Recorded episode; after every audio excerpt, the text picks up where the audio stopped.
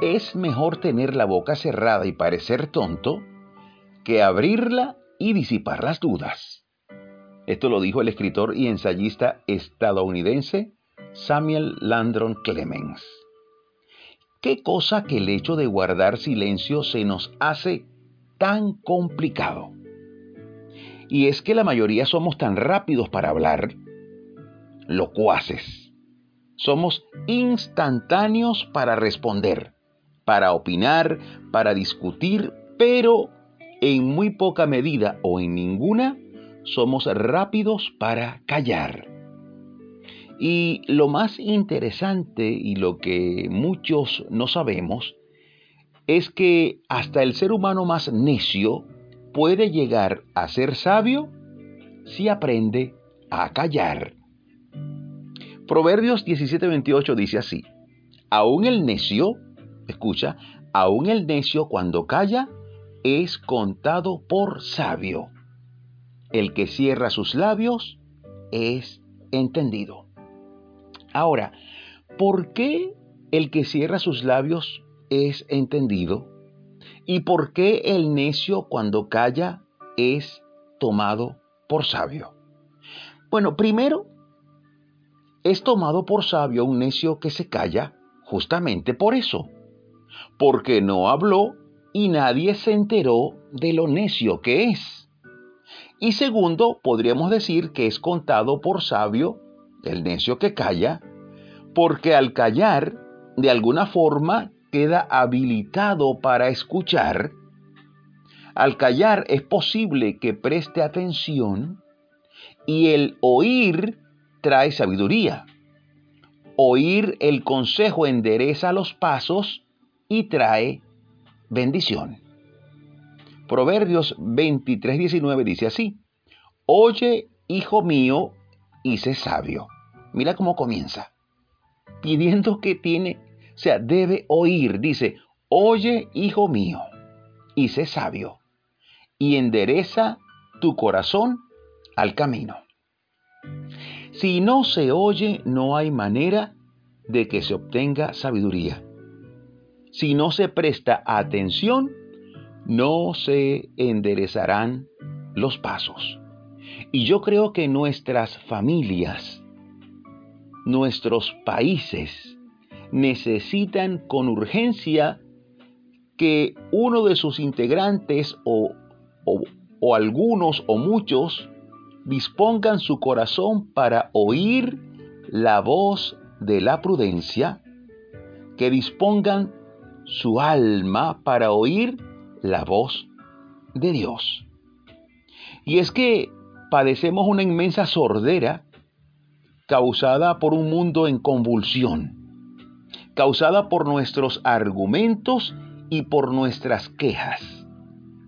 Y es preciso que decidamos vestirnos primeramente de humildad y guardar silencio para escuchar la voz de la verdad, para escuchar la voz de Dios. Y Dios, y Dios reclama eso. En Proverbios 1, 24 y 25 dice así, Dice Dios, por cuanto llamé y no quisisteis oír. Imagínate, por cuanto llamé y no quisisteis oír. Extendí mi mano y no hubo quien atendiese, sino que desechasteis todo consejo mío y mi reprensión no quisisteis. ¿Mm? Dios dice, llamé y no quisisteis oír. Yo creo que el planeta necesita que comencemos a oír muy en serio la voz de Dios. Hoy debemos dar un paso de fe y decidir callarnos. Dar un paso de silencio, si se puede decir. Y proferir esas palabras que dijo el pequeño Samuel, ese que luego llegó a ser el gran profeta de Dios. Eh, él dijo, habla Señor, que tu siervo oye.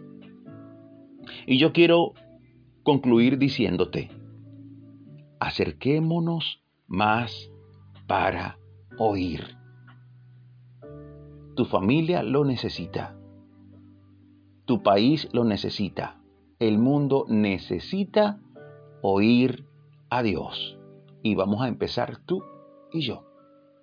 Guardemos silencio y abramos nuestros oídos, pero sobre todo el corazón, para escuchar la voz de Dios. Yo te invito a orar. Repite por favor esta oración después de mí. Señor Jesucristo, Gracias por hablarme. Reconozco que debo callar en muchas áreas de mi vida. Reconozco que debo guardar silencio para oír tu voz y así llenarme de tu sabiduría. Ayúdame a callar para luego hablar palabras que adornen, para luego proferir palabras de paz, de consuelo y palabras de vida. Entra en mi corazón. Háblame desde dentro. Sé mi tutor. Sé tú mi maestro y mi salvador. En tu libro escribe mi nombre y ayúdame a serte fiel. Rey mío y Dios mío. Amén y amén. Una preciosa oración para comenzar una vida de escuchar, de oír a Dios, una vida para prestar atención a Dios. Bueno, deseo bendiciones para ti y estamos llamados a sacar cualquier vestigio de necedad de nuestras vidas. Sacar el hablar lo que no conviene y cerrar nuestros labios para oír con atención. Me despido con la frase de inicio. Es mejor tener la boca cerrada y parecer tonto que abrirla y disipar las dudas. Si deseas comunicarte conmigo, puedes escribir a mi correo imerenarvaez.com. Me despido como siempre, agradecido con Dios porque nos permite seguir aquí dando pisadas de fe junto a ti.